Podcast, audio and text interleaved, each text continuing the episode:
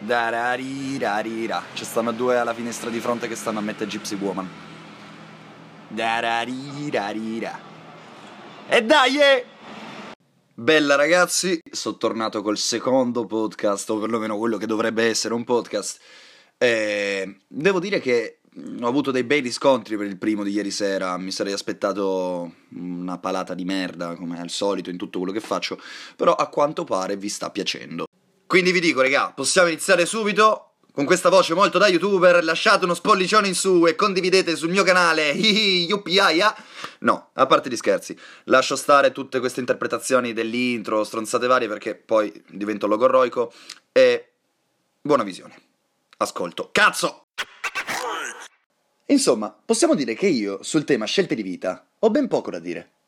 Perlomeno non è che ho poco da dire, è che proprio non mi conviene parlare. Ho sempre scelto il tutto e subito, il facile quasi gratuito ben amato rimando a dopo. Ho sempre scelto di merda. Tra le varie scelte di merda, che credetemi è meglio non elencare, una tra queste, particolarmente in me, questa notte di gatti rompicoglioni che mi saltano addosso mentre scrivo, suscita interesse.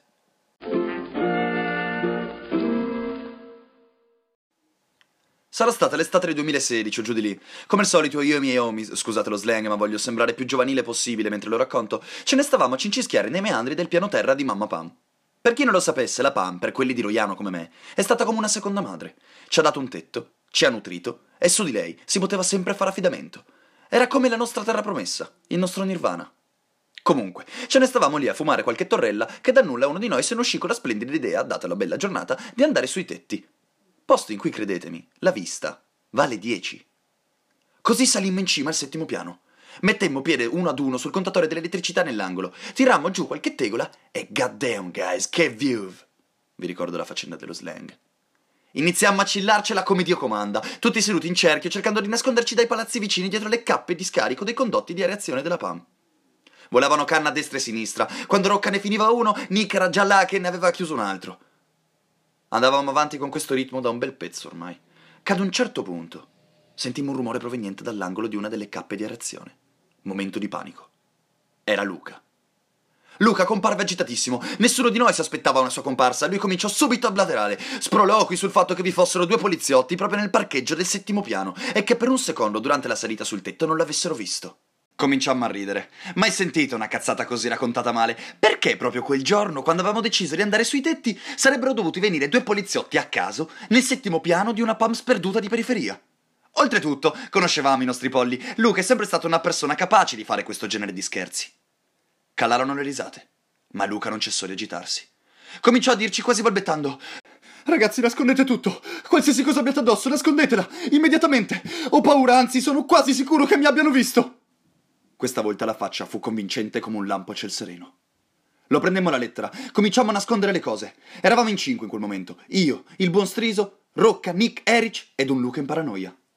Nascondemmo tutto, il fumo, la gangia, il mezzo pezzo di coca di cui non si è mai capito chi ne fosse proprietario e il che sballo. Un tipo di erba OGM acquistabile legalmente in Slovenia che, ma, non vi sto nemmeno a spiegare.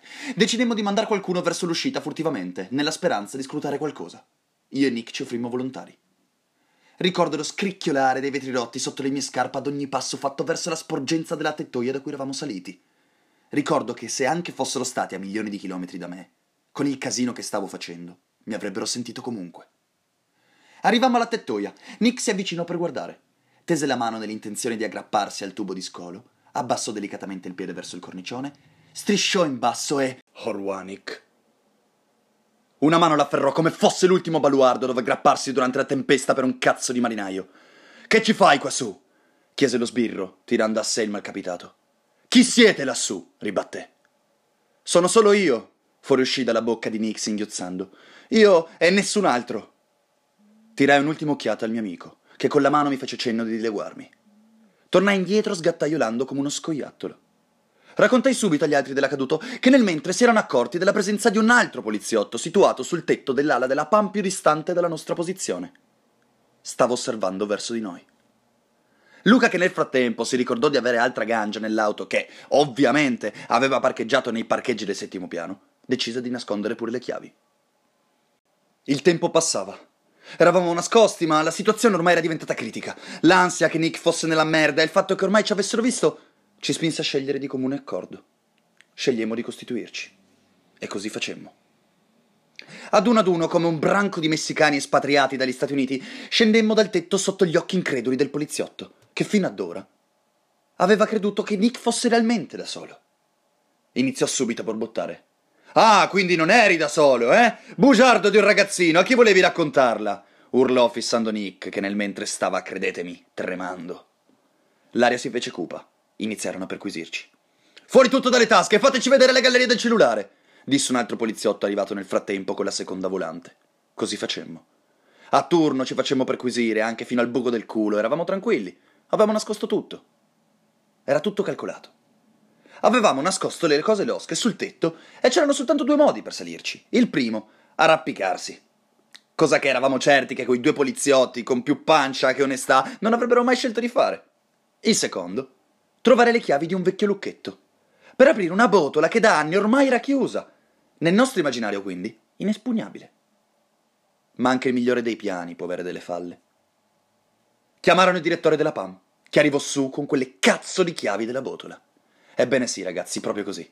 Ce lo misero nel culo senza passare per il via. E la speranza di uscire puliti. Si sgretolò esattamente in quell'istante. Adesso andiamo su a fare un bel sopralluogo, ragazzi. Ditemi subito cosa possiamo trovare, prima che la cosa diventi più grave di quello che non sia già. Nessuno rispose. Le gocce di sudore freddo sulla fronte di Nick ticchettavano sull'asfalto del parcheggio. Salirono in due. Iniziamo subito a discutere a bassa voce, ormai tutto era dubbio.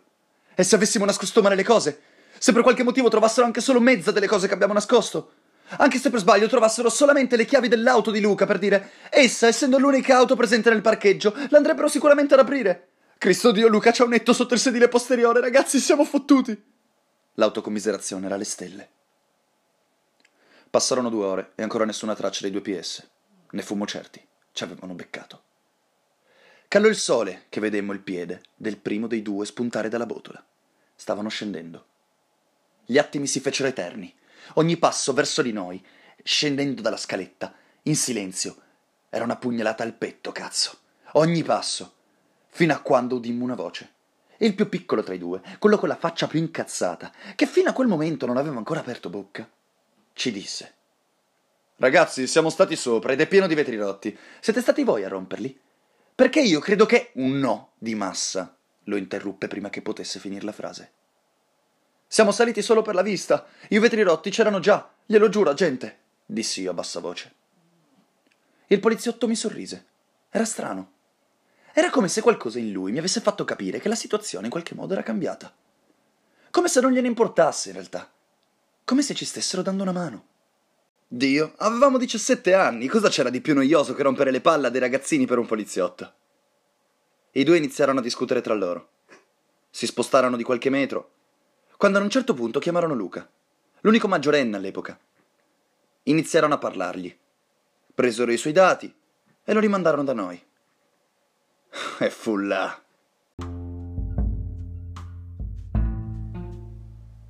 E fu proprio in quel momento, mentre Luca con il ghigno di chi l'aveva fatta franca, stretto tra i denti, se ne stava tornando da noi, che il primo di quei poliziotti mi fissò e disse con una voce quasi da narratore biblico.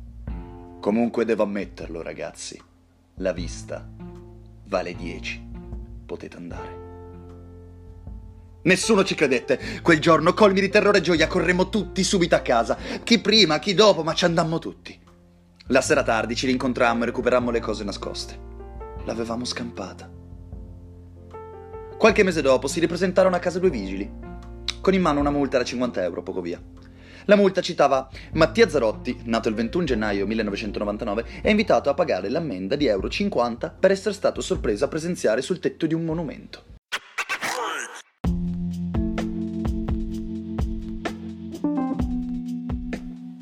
Ma io che cazzo ne potevo sapere che l'edificio della PAM durante la seconda guerra mondiale era stato utilizzato dai nazisti come deposito di munizioni e in seguito divenne la fabbrica della Stock, celebre alcolico triestino. Di conseguenza, tuttora viene considerato dal comune di Trieste come monumento.